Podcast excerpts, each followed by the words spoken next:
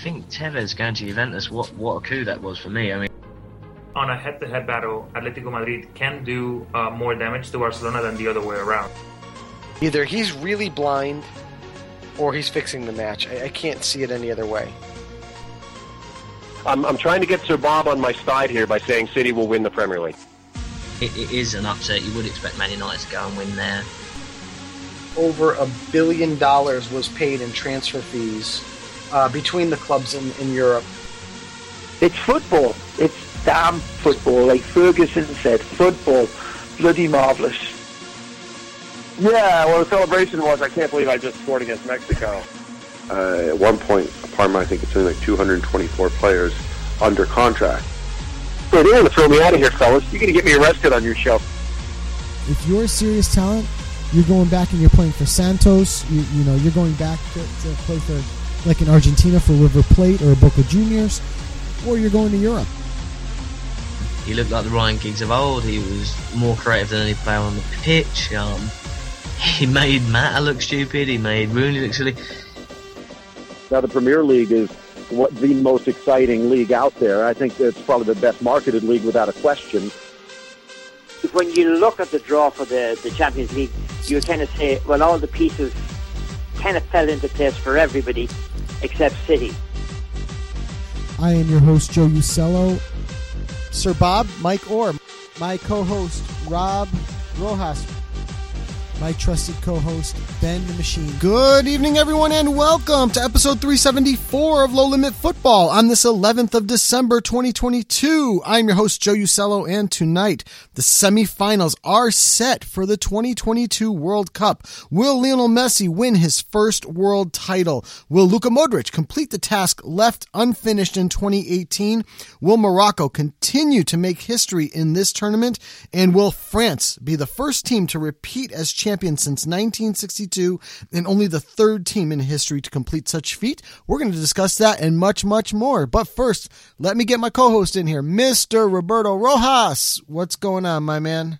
I'm doing well, Joe. I'm doing well. Obviously, here we are uh, at the time of recording, December 11th, literally two days from the start of the semifinals, the first of two semifinals uh, of the World Cup. Can't believe it. We're one week away from around this time figuring out who our new world champion will be, because we will, of course, have.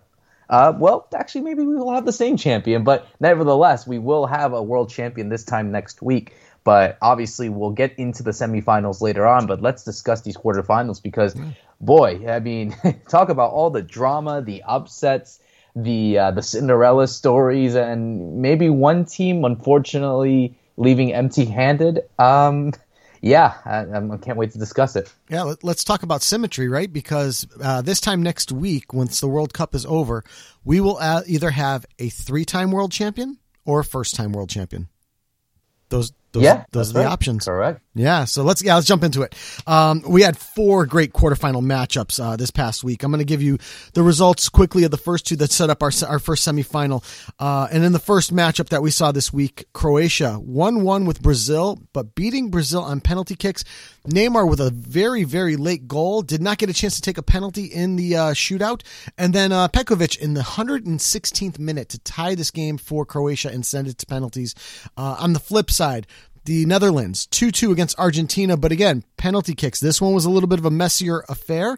Uh, Lionel Messi with a goal and an assist, and Wout comes onto the pitch in the, um, I believe in the 70th minute with a yellow card in hand already, which we'll talk about in a second, but then scores two goals, including one in the 90 plus 11th minute. Um, but uh, Argentina are successful here on penalty kicks. Let's let's look at uh, Croatia Brazil. Obviously, massive, massive disappointment for the Brazilian side here. We talked about them so talented. One of the big favorites, uh, the money favorite uh, with the bookies to win this entire tournament. Uh, you know, losing Neymar for a, a, brief spell in this tournament because of the ankle injury, and but but obviously having the depth to overcome such an injury, and then they run into a Croatia side that every time we talk about them, we talk about them getting older and we talk about them not being able to keep up. And here they are going to penalties again and uh, 120 minutes of football. And yeah, no problem. Let's uh, let's just keep on moving ahead. What are your thoughts of this Croatian side? Because they're just they're magnificent at this point. Honestly, they are continuing to surprise me, and I think yourself as well, Joe. Because I think a lot of us really doubted this side as a side that you know what we saw four years ago really was kind of their shining moment and, and that it wasn't going to happen again here they are now again like they did four years ago just expecting them to you know lose out to a to a favorite. Okay yeah japan wasn't a favorite in this one but we expected them to beat them. Mm-hmm. and then against brazil they're they're beating everyone against all the odds that we've had. I mean luka modric is incredibly talented and is continuing to demonstrate his quality as you know, one of the greatest midfielders ever, not just of his generation, but ever really. Mm. At just at 37 years old, Marcelo Brozovic, I feel like he's he's running an Ironman at this point after how many miles has he's as he's gotten on his um on on his uh, on his charts over the last four years, I would say. Uh, obviously, the likes of uh, Livakovic in goal, uh, Gvardiol and, and Lovren, you know, as the two pairing uh, center backs. And and again, you know, this is a, a talented Croatia side that I think so many people are continuing to underestimate, but now they are showing they are the real deal. As for Brazil, yes, it was very disappointing to see them get out in this manner, especially after they were literally three minutes away from winning this game uh, and then heading into penalty shootouts. You talk about Neymar not shooting that that penalty, and honestly, I I'm completely and I still don't know why Tite never gave a response as to why he didn't kick. Honestly, if he was gonna kick not even first, why didn't he kick third? Because I feel like that's always the most important kicks as well. Uh, I always say the first and the third are always the most important. Yes, the fifth you could win it technically, but what happens when Croatia score all those penalties? You get that situation, but no, it really disappointing. The favorites lose again to a European side for the fourth straight, fifth straight World Cup. Sorry, mm-hmm. the fifth straight World Cup that they've lost uh, to a European side at the knockout stage. Um, again in the quarterfinals for the second straight time against the European side.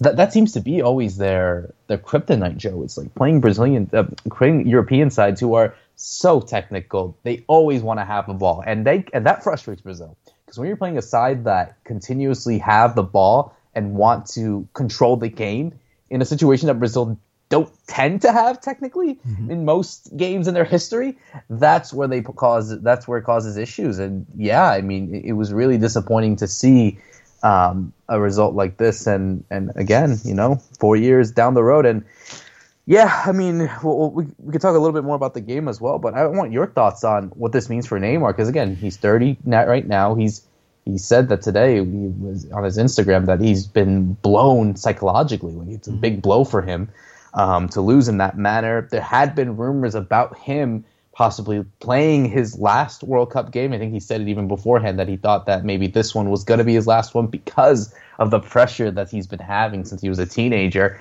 uh, to live up to the expectation of being among the great Brazilian players who've won World Cups and won titles and become successful. He just he just didn't do it. So, I mean, assuming that he doesn't play in four years' time, which he could, you know, he's he's only thirty years old. He could definitely play in that World Cup in four years' time in the United States, Canada, and Mexico. But really, I, I feel like for this case for Neymar, he's probably going to go down as, as a nearly man, like like Zico in the in the old days and and many other great Brazilians who've never won a World Cup. Yeah, I, I mean, at this point, you, you've got to think that, and, and I mean, really shouldn't frown upon, uh, you know, a player like Neymar, who's been certainly in terms of this generation, one of one of the top players in of this generation. Um, I don't. I, I, think he'll be there for the next World Cup in 2026. I think right now you're dealing with a situation where the emotions are raw. Uh, you know, it's tough to cope with. Going in as a favorite again, and uh, and and you know not getting there, not getting to the finish line.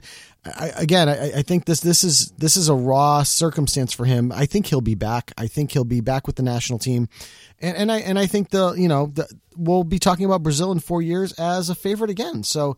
Um, yeah, I, I, I don't see him retiring from the national team here at this point. Maybe will his role be reduced? Yeah, I could see that. Uh, you know, 34 year old. I mean, we've we've seen a couple of aging superstars in this World Cup kind of had their roles reduced, um, which we're going to talk about in just a little bit. So yeah, I, I think he'll still be there. Um, and and I think that well, you know, in four years' time, we'll still be talking about Brazil as one of the top favorites to win this World Cup. I think that this is just you know something that you and I've talked about a long time. The ball is round, right? This is why we play the games. And and and to your point about Croatia being a technical side that wants to possess the ball, this is this is definitely the way to beat Brazil, right? Um, we've even seen a team like Argentina do it, where they want to. They're another team that wants to possess the ball, and and frustrates a Brazilian side uh, on their way to the Copa America title. You, you, this is the the blueprint, and and I think once Brazil finds a coach, because now Tite's out, and once they find a coach that's able to get these guys to play without the ball, maybe introduce some type of counter uh, attacking type of style. You know, is it not? Is it Joga Bonito? Probably not, but it will be something that I think um, the Brazilian national team has to evolve into to to be there for the 2026 World Cup. And I think there is certainly potential because the talent is there.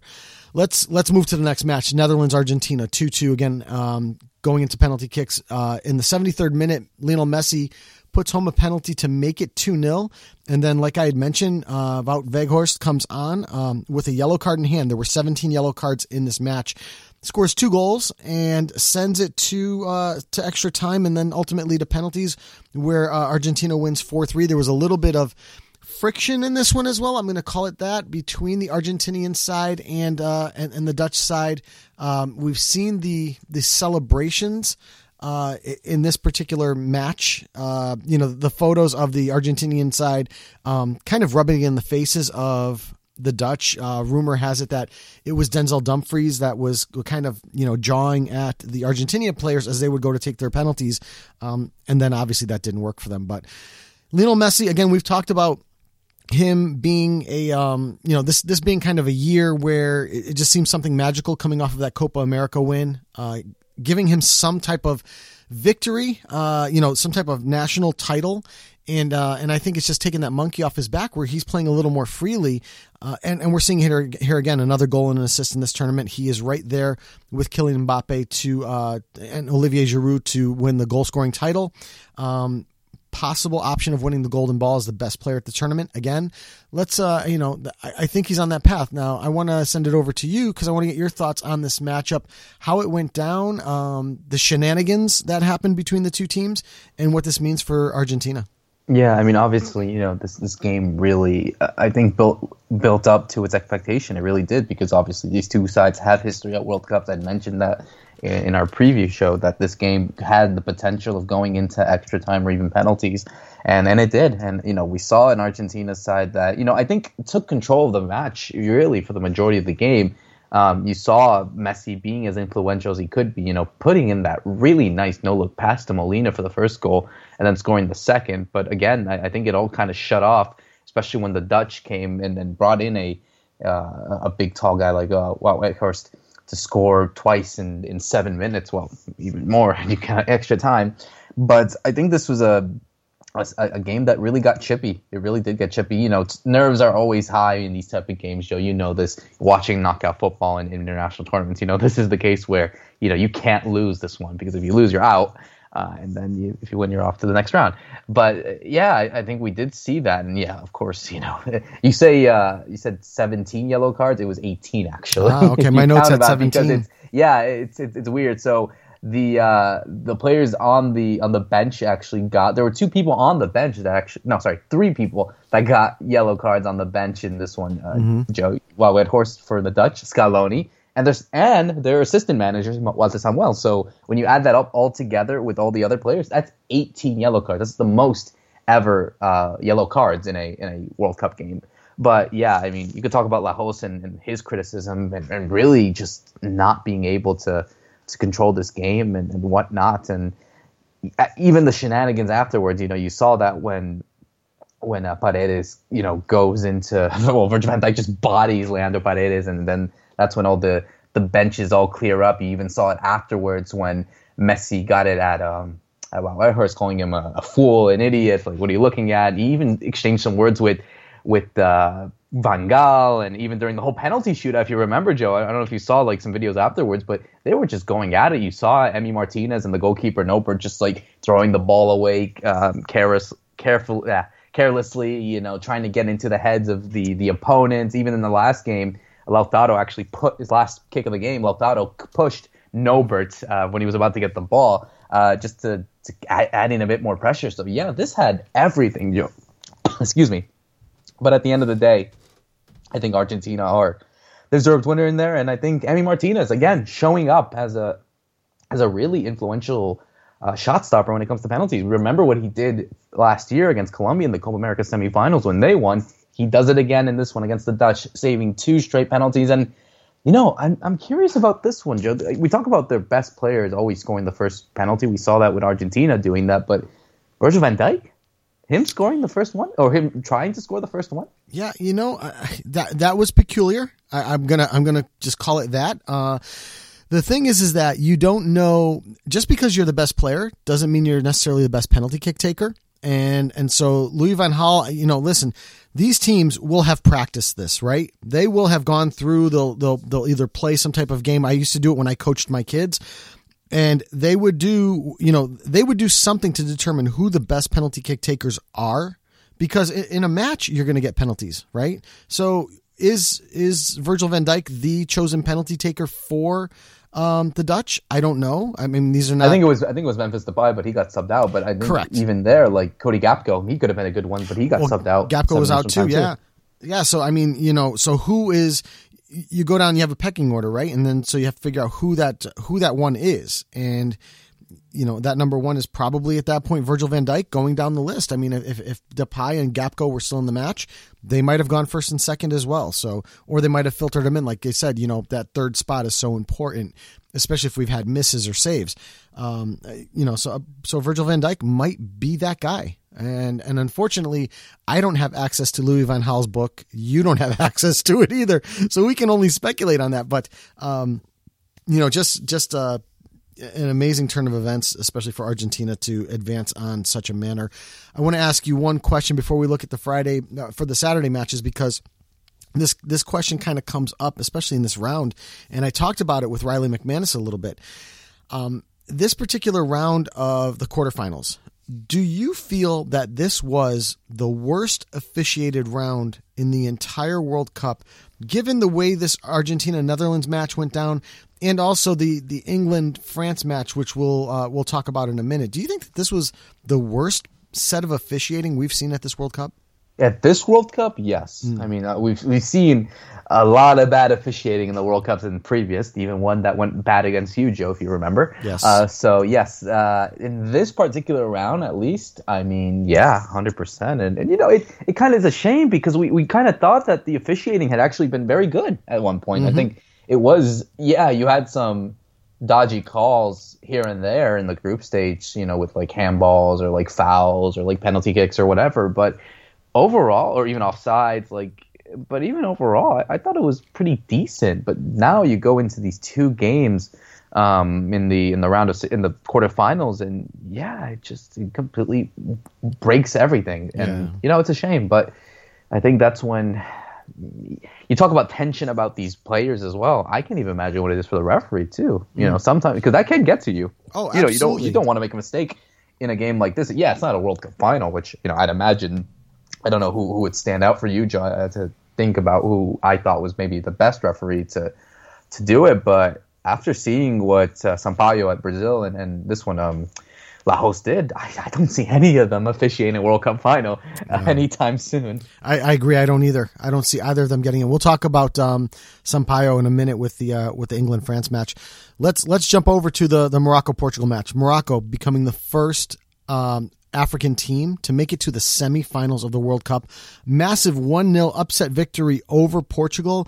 Ronaldo starts on the bench uh, in this one and, uh, and, and has, you know, very little effect on the outcome of it once subbed in. Um, you know, El-Nesyri with a goal in the 43rd minute. And, and we've seen Morocco do this. We've seen them play this dynamic football where they are, they're kind of defending with on the front foot uh, and they haven't been able to been broken down. They haven't conceded a goal, um, you know, an open goal. Uh, the only goal they've that's been scored on them is an own goal so far in the tournament.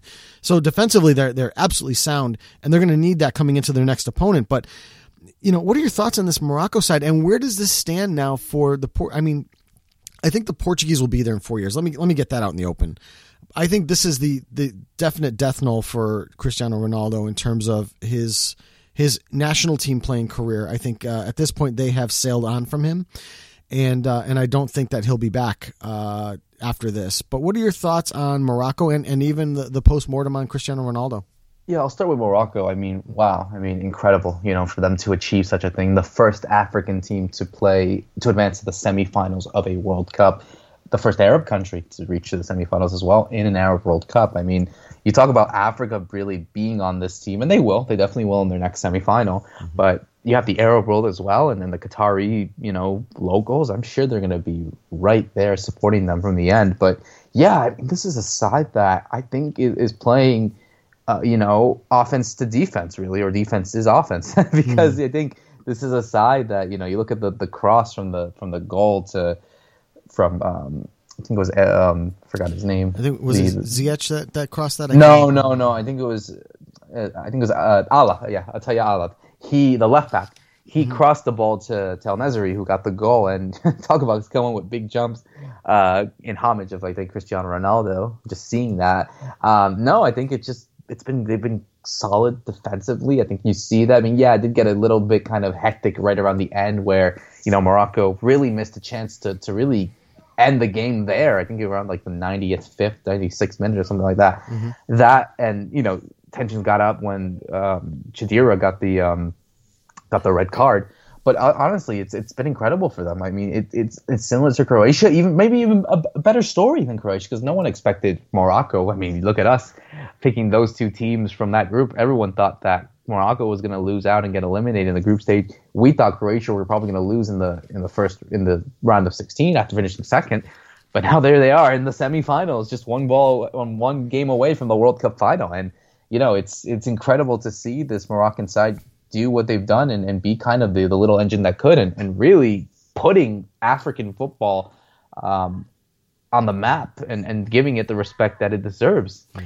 As for Portugal, yeah, another disappointing a disappointing performance. I think in terms of Cristiano Ronaldo and kind of his legacy, I got to tell you, Joe, I think that ended right when Fernando Santos put him on the bench in, yeah. against Swiss. I think, yeah, I think just looking at that, seeing him what he did in the in the 30 minutes that he did, and honestly, I think as a as a whole in this tournament, I thought he was poor. Let's be real. I thought he was mm. really poor in in, the, in, this game. I mean, he got I think he scored just one goal in this whole tournament, if I'm not mistaken. That sounds right. Um, that sounds yeah, right. so it's just it's really a, a poor performance from from him and, and with someone with other players like Gonzalo Ramos, you know, getting a hat trick, Fernandes over um, overshadowing him, Rafael Leao as well. Mm. Those are the players you look into now. You know, you talk about this being the end for Cristiano. Look at the guys that have scored for Portugal and really been the main players. That's your future right there yeah. with Joao Felix and all the others. Um, it's it's a shame, and you know, this is. I'm, I'm, curious to see what happens, and obviously we'll we'll talk about it when we go back to our main show when the World Cup's over. Mm. What's going to happen with Ronaldo? I don't know. Like in general, yeah, because he has no club and if he's done with the national team and he says that he doesn't want to play another World Cup, he's a he's a free man. Yeah, I mean, you know, you you wonder. Um, I, I, know those rumors are circulating about Saudi Arabia. Um, there may be something to them. We'll have to find out. But uh, but yeah, you know, when Fernando Santos finally realized that he had better options than Cristiano Ronaldo. He he went with them, right? So credit to him for doing that. Right? Credit to him for recognizing that, um, you know, in that Switzerland matchup, um, you know, moving forward.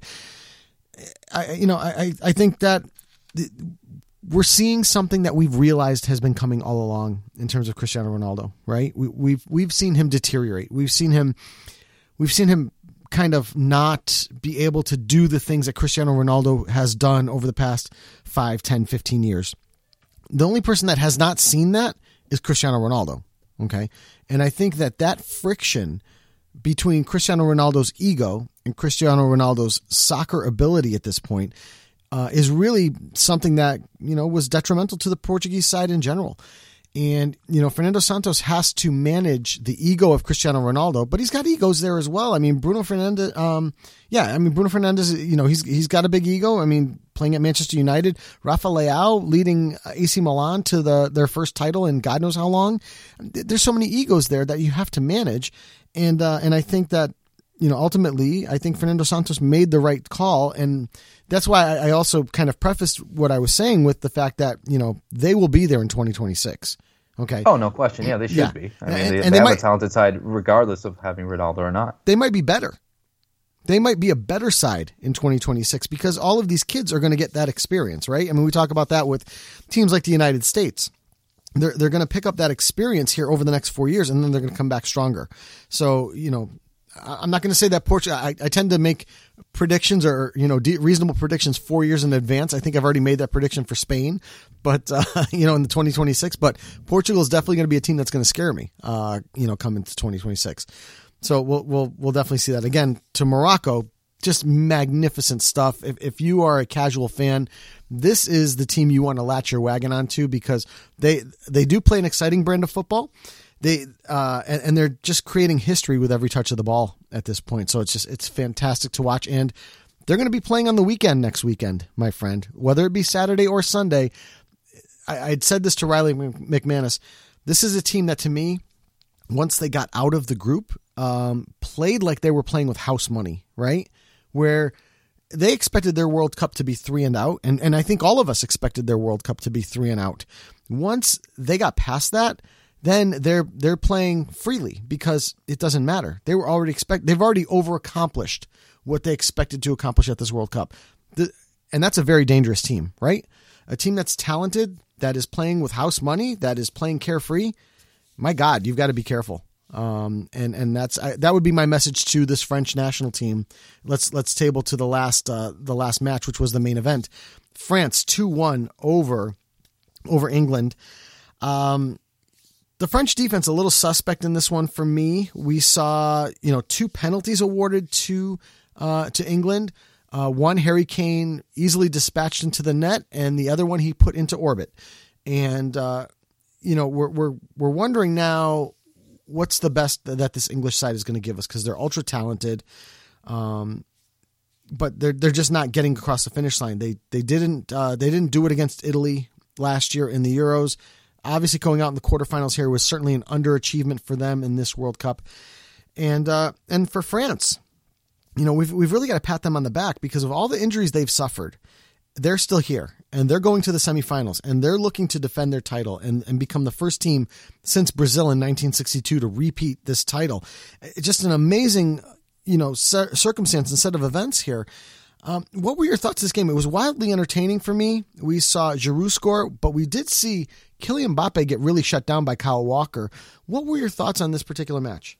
Well, I mean, certainly everyone talks about be, Mbappe being shut down. That you realize you still have ten other players to mm-hmm. to really look out for. But no, I, I, think you have to feel for England because I think they played very well, and I think they played much better than, than the French overall. Um, and I think yes, there is that level of you know, depending on what side that you are, tolerant of the English sides and how they do in major tournaments.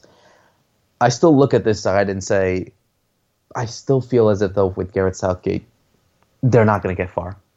Mm. And yes, making the Euro final, making the semifinal four years ago, and now losing this way to the defending champions, you would say, oh, it's progress. And I don't, I, I disagree because yes, I think France were the favorites in this one. I think we, we both picked them to beat them. So yeah, we're not disappointed in our predictions, but I think overall, just the way they play, you thought they could have done something more. I I think with this French side, I think with this English side, I think when when they do get scored on and when they do need to change, you even saw it in the game against the States, Joe, mm-hmm. and even some games against you know obviously against Italy as well, where you know they can't close games correctly, and you know sometimes they might get exposed sometimes he can get scored on, um, and they have those spots. And I think that's always been Southgate kind of Achilles heel, him trying to manage his team in game, which is hard for anyone. I, I can understand that, but when you have some of your players like you know like a Grealish, a Rashford, a Sterling right on the bench and not demonstrating as much as you can, and other players who really haven't stepped up, you know you have to utilize them as best as you can. And at the end of the day, I mean, look at the French. They they they've demonstrated even proving a lot of people wrong as well, saying that you know maybe the side wasn't as good as people thought it would be because some of the players that they were missing at the disposal, you know, like Benzema, Giroud, Kanté, and here you have players like you know Tchouameni and, and Rabiot filling in those those Kanté and Pogba roles, and Giroud really filling in the the um the, the Benzema, Benzema role. Yeah, it's, it's it's insane to see that, and I think because you, I think when you're a winner, and that's something that I was talking to a friend about. It's like you know, these players are world champions. They've won so many titles. They know what it's like to play in these big games. The English sides, yeah, they've they've done well for their clubs and you know won Premier Leagues, FA Cups, even some Champions Leagues as well. But the French side are a completely different animal. They're world champions. A lot of these guys are world champions, so they know what it's like. The Deschamps, world champion Mm-hmm. as a club, as a manager, and as a player. So he knows how you can get the best out of these players. I do, I do see these this French side though with some with some defects. That that's the one thing that when we'll talk about the semifinal in a bit. I think there could be a chance for Morocco to do something because I think that when I look at this French side, you look at some of the the reckless fouls that you know. Look at Theo Hernandez getting that foul on Mount in the um, for the for the Kane penalty, um, you know, and, and just some of the the mishap that you see. And I'm thinking, you know, one big mistake from them, and you can get them on the break. You can get them on that kind of thing. And I think when we see a, a Moroccan side that likes to defend as much and like to sit back and like to frustrate teams, that can really hurt France. Um, but, but then again, that could also open up space for, for other players like Griezmann, Mbappe, and Giroud, and many others um, that could pose it to danger. So I don't know if I'm convinced by this French side yet. I mean, I don't know what you think, but yeah, they're, they're great, and you know, it wouldn't surprise me if they go and win the World Cup again after the performances that they've had. But I do see some fault in them. Yeah, I, you know, I agree. You know, this was the first match I think for me where we saw the French side missing the defensive capabilities of Lucas Hernandez and, and Benjamin Pavard. I think this is where we finally saw that chink in the armor. Um, and and England did a great job to expose it. Uh, obviously, not enough. Uh, like you said, you know, Gareth Southgate sides closing out matches and closing out tournaments. Uh, you know, is, is one of the big questions that will always linger over his head. But uh, but that was the first kind of thing we saw. Uh, I, I do agree with you. I think Morocco, and, we'll, and again, we'll we'll make some predictions here in a second. But I do agree with you that uh, that, that the key to Kylian Mbappe is, is what Kyle Walker did was match speed for speed. That's one of the things because Kylian Mbappe is so capable of blowing by you, and now we're going to run up into a winger in Achraf Hakimi in this particular matchup, who's an, another guy that is just loaded with speed. So, um, also a guy that's probably going to be very familiar with um, Kylian Mbappe in terms of practicing against him day in and day out at PSG. So. Uh, the, this is another dangerous uh, side. Forget about the colonization and, and all the history that goes with it. Um, this is going to be another dangerous side tactically for the French because we've seen them exposed in the back line, and uh, and we've seen somewhat of a blueprint to be able to shut down Kylian Mbappe. Now you've got to, like you said, you know, you shut down Mbappe. There are ten other players on the pitch, so you know Antoine Griezmann to assist in this one, Olivier Giroud with the game-winning goal. There, there's there's so many other pieces here, but uh, but I think the the Moroccan side definitely will shows enough promise that what French what France has given you in this tournament so far can be foiled. Will they be able to do it? I don't know. We're we're going to find out in a few days' time, but uh, and we'll make some predictions on it in a second. But uh, but that's for me is going to be the big uh, the big question mark. So let's um let's let's table it. Let's go to the semifinals, right? Let's let's talk about predictions now because we've got two great semifinals. On Tuesday we're going to have Argentina and Croatia face off in that first semi semifinal. I believe the match is, uh, and I'm going to just double check my timing here, but I believe it is at uh, 1 p.m. Eastern is what I'm. I'm sorry, 2 p.m. 2 p.m. 2 p.m. Eastern. Eastern. Sorry about that. Uh, 2 p.m. Eastern on both of these matches, but uh, on Tuesday we're going to get Argentina, Croatia in this one. Um, the, the, it's amazing because we were talking about these two teams that kind of have some type of destiny behind them, right, Roberto? I mean, we're talking about Croatia and Luka Modric and and the midfield and and even though they're aging they're still playing 120 minutes at a clip. And and and they're still managing to get it all done no matter what. And then we look over on the other side and there's Lionel Messi and a guy that is playing like he's playing in his last World Cup like he is playing this last World Cup to win it um, and the team around him is playing the same way. So this is a tough one for me to pick. So I'm going to let you go first because it'll make my oh, life wow. easy. Yeah, right, right, right there on the money. I mean, and, uh, and listen, yeah. I, would like to preface that with saying that you and I both picked Argentina to win this tournament at the beginning. So uh, you know, I guess I'll go first because I'm not backing down from that. I've I've been asked it many times. I'm not backing down from the fact that Argentina, for me, is going to win this World Cup. So, for you, my friend, what are your thoughts? Yeah, I, I think honestly, just really looking at this team that is Argentina and, and just looking at how they have performed, like you said, destiny, really. Just, you know, the fact that we picked these two sides to win uh, the World Cup and now they're just two games away from doing it.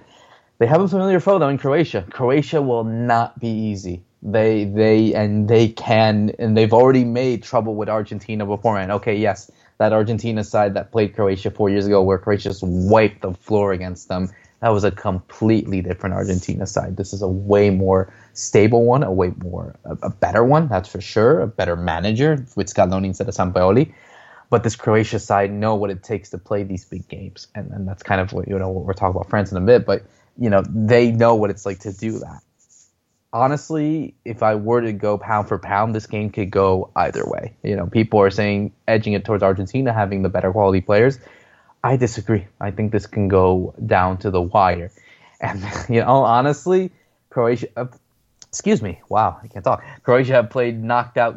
I think out of the five games that they played in the knockout stage, in um, you know, counting 2018 counting their their quarterfinals, the semifinals as well. Mm-hmm. That, that this would be their yeah. The, the, they played five knockout games that went to 120 minutes. Why not make it six knockout games yeah. to extra time? Because I see this going extra time. I really do. I think it's going to be a really close one going into penalties, maybe as well. Maybe we get some Emi Martinez, but we got got two great goalkeepers as well uh, who, who have had great tournaments with uh, Emi Martinez and um, you know, Livakovic as well. But I think Livakovic has been probably a better goalkeeper in terms of just showing up and having a better, more defensive record than than Emi. But I, I personally, I, I can't really predict it. But if I had to choose, gun to my head, I'm picking Argentina for this one. I think just yeah. destiny is, is just there. You know, Messi, like you said, is, is kind of like playing what really could be his last game. Well, he gets two games, obviously. he was going to get two games regardless, win or loss. But he wants to be at the Sunday game and not the Saturday game after this one. But so I'm choosing Argentina uh, to win this one in yeah. extra time. Yeah, the uh, the stat actually I think is the last, like you said, the last five matches that they've played in, that were knockout matches in the World Cup. They've gone to extra time and penalties in all of them. And uh, the one match that hasn't gone to penalties and extra time is a uh, is uh, is the the final against France in 2018, and it's not really technically a knockout match. Um, it's just crazy. Uh, and, and the facts that you're putting up in our chat here, Argentina have never lost a semifinal and Croatia has never lost a penalty shootout. Is just again unstoppable force, and immovable object. Right? That's that's where we're at with these two teams. So that that match on Tuesday is going to be fantastic to watch. And like you said, going to extra time, I I, I can't see how it doesn't go to extra time. It's it's just I think it's just written in the stars, and that's just the way Croatia want to play. So so who are you going for? I, I I said I'm not backing down for my Argentina pick for the winning the World Cup. I'm not backing down. I you know I made that choice uh, over a month ago when we did our final uh, choice, our final preview, and I'm not backing down. So I well, we'll talk about the semifinal in a bit and see if that could change your mind just a little bit. But let's let's go into that. Fair first. enough. Morocco France on Wednesday, right? Um, and we kind of touched on it a little bit. Uh, Morocco playing a style right now that for me is dangerous to uh, to France. Okay, because of the way France was exposed. Defensively, we see what Morocco can do. Um, we've seen it all tournament long. Man, this is a tough one because you would think that Portugal was talented enough to beat Morocco, and they weren't. Um, you would think Belgium was talented enough to beat Morocco, and they weren't. Uh, you know, you could actually end up with a final from two teams coming out of the same group with Croatia and Morocco in this one. Um, but for me, this French side is unbelievable. Um, they know what to do attacking wise. They're going to figure it out defensively, I think, and and I do think ultimately France will win this one. I don't think it goes to extra time.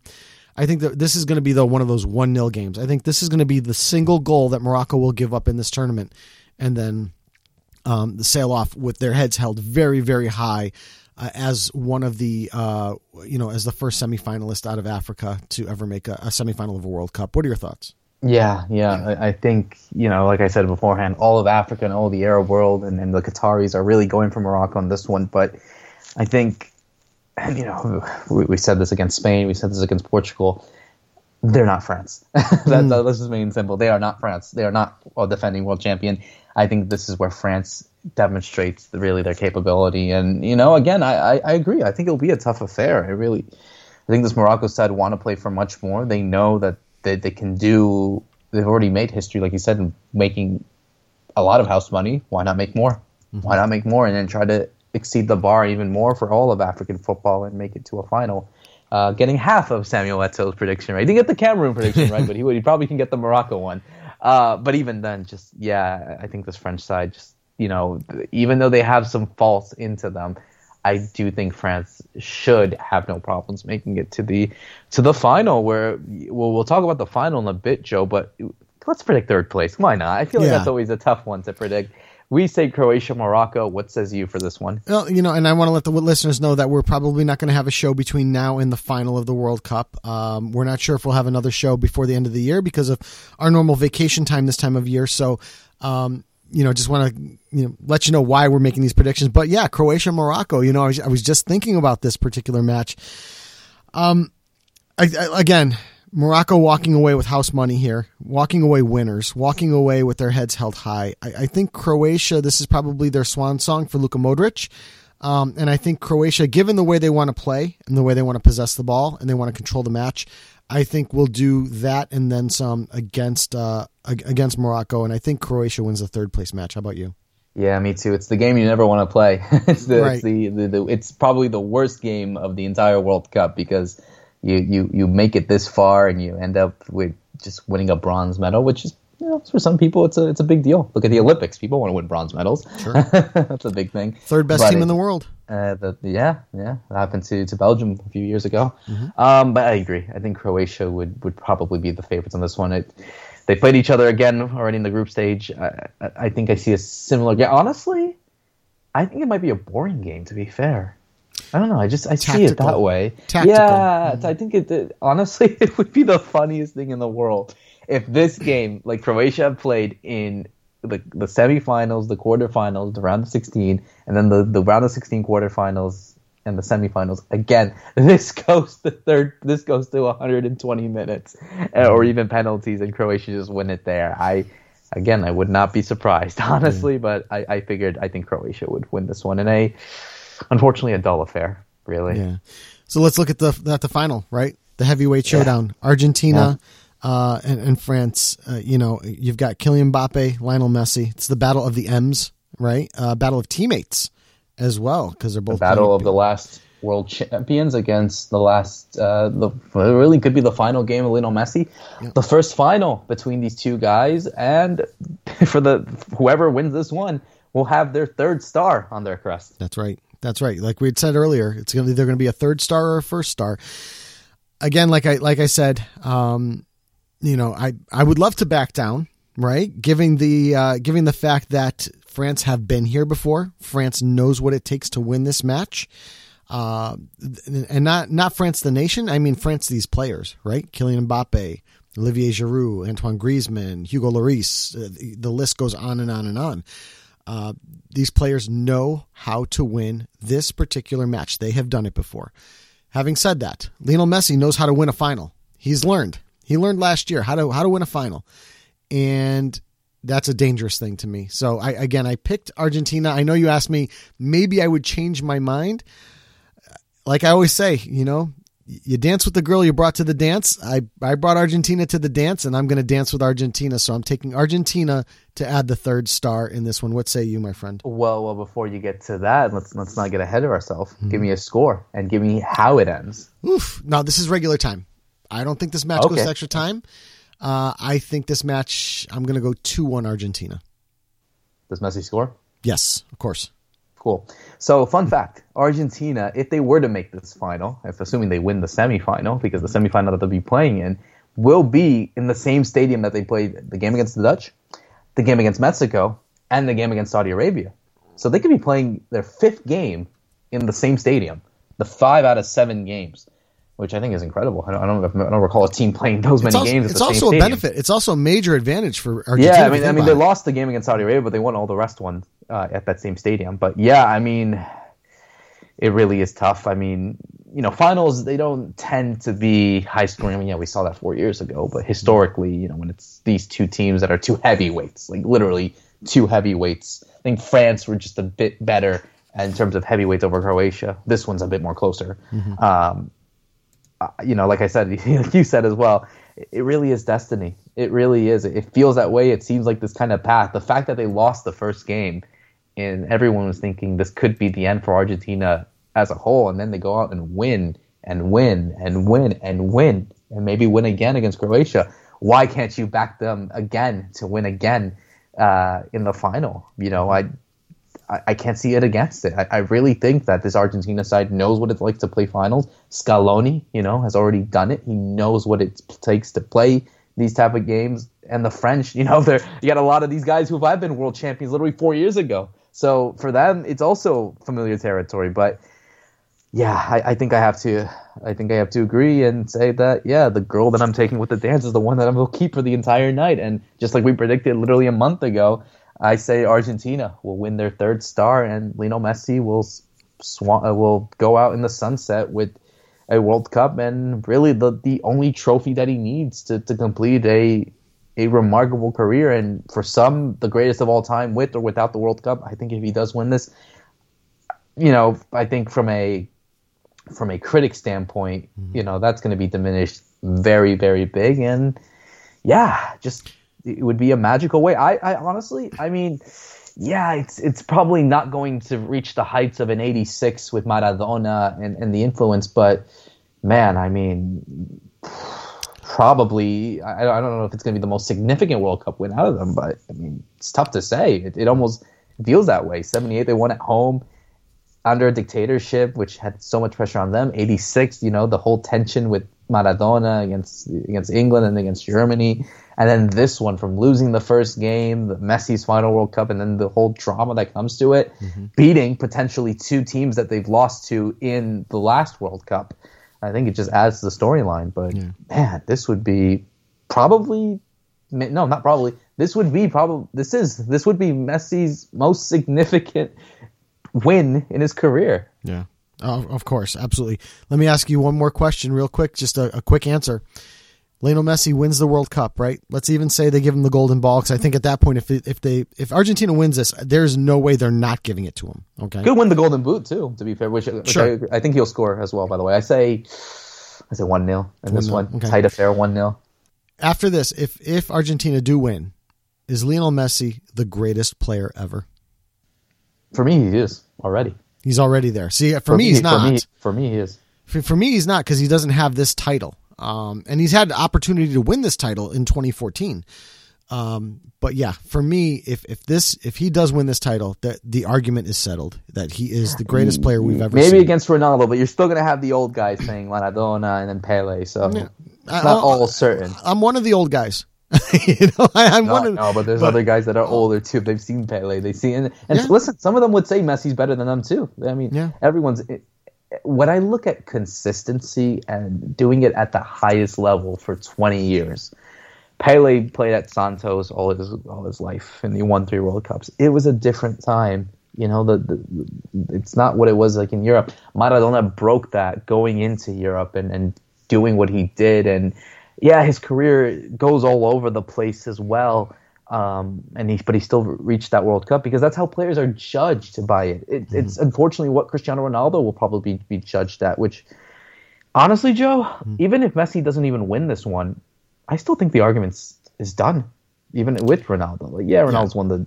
We can go on about this whole debate, but I think the debate ended. Really, we saw that even this season. Yeah. You know, with, with his performances at Manchester United, now there's all these rumors. I think yeah, I, I, think obviously if Argentina were to win this World Cup, there'd be no dispute about the debate. But for me, I think it's over. But yeah, I just I just think that winning this World Cup would cement his stuff as the greatest for way more people than what people would have thought maybe a month ago or something. Sure. Uh, before we close out, I, I want to bring up some you know some some news, uh, really terrible news that I want to talk about, um, and that's the fact that uh, you know, as as soccer journalists, we've lost two journalists this week at this World Cup. Uh, the first, um, well, the first one I want to mention is Khalid Al Mislam, a Qatari photojournalist who died yesterday at age 43. Um, you know, obviously working this World Cup, the, the the word is he was working three matches a day uh, a lot of stress, and we're seeing a lot of the the stress on the journalists covering this tournament, especially given that it's it's it's a small state, so that or a small country, so that they're moving from match to match to match. The big one that affected you and I um, quite uh, significantly is the loss of Grant Wahl uh, this week, 48 years old, uh, collapsing at the Argentina match um, against the Netherlands um, and uh, and and passing away. It, it, it it really hit you and I. I, I think back, you know, we did our, our U.S. preview with Grant, and uh, and you know, off the air, I was very very excited to possibly get the chance to meet Grant Wahl in person. We talked about possibly after this World Cup getting a chance to to get together and meet, um, as as he was frequently in New York City, and uh, and and and he is is truly the the the top in U.S. soccer journalists, uh, you know, covering the sport and advancing the sport here in this country. And I know he had his critics and everything like that. We all, everybody does, but um, but the work that he did um, is is nothing short of incredible. Um, he is truly, truly missed. Uh, you can see the tributes pouring out even to this day um, about him, and uh, just a, just a sad, sad loss to lose journalists um, covering this World Cup uh, you shouldn't die on your job ever, and uh, and and and to have that happen um, to these two two gentlemen um, is just just sad. I wanted to get your your your chance because as you know, I, for me, Grant Wahl is an acquaintance. He's somebody I interviewed twice, um, and and grateful to have those opportunities to interview him. But you probably knew him a little bit closer than me.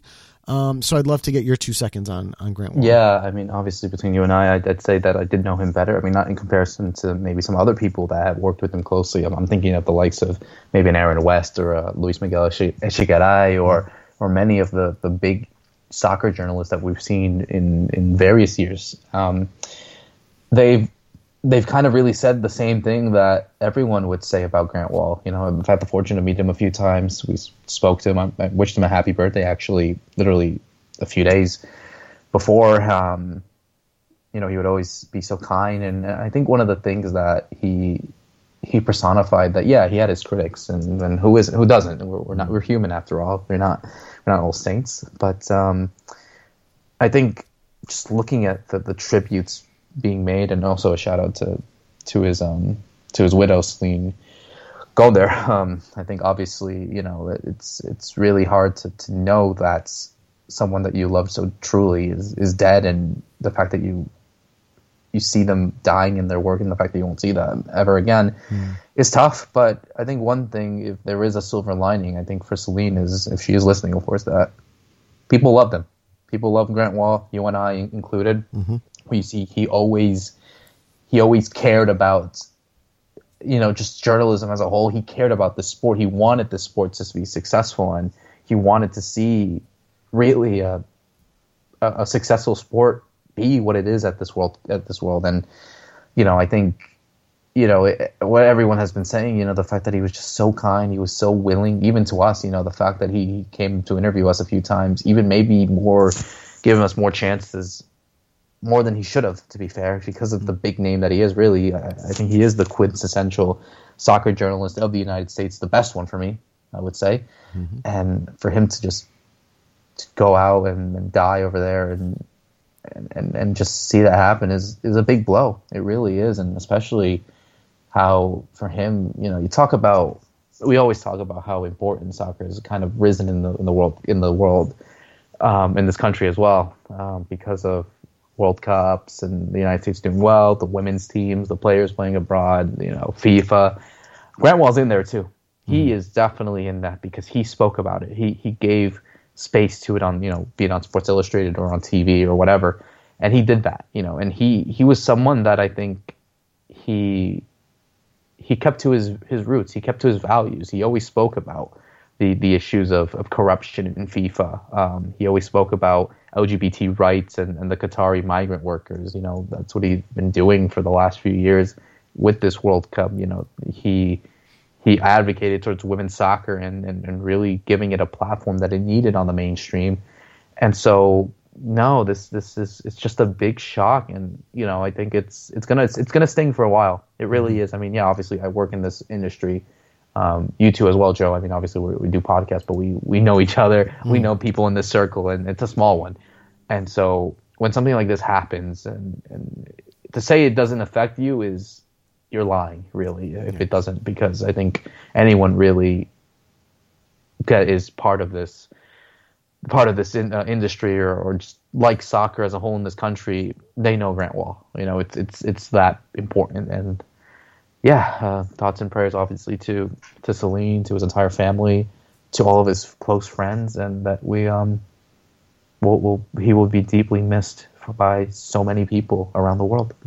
So yes, I, like to echo- echo the sentiment. Thoughts and prayers uh, from both of us to Khalid Al Mislam's family and to Grant Wahl's family, um, and friends to both of them.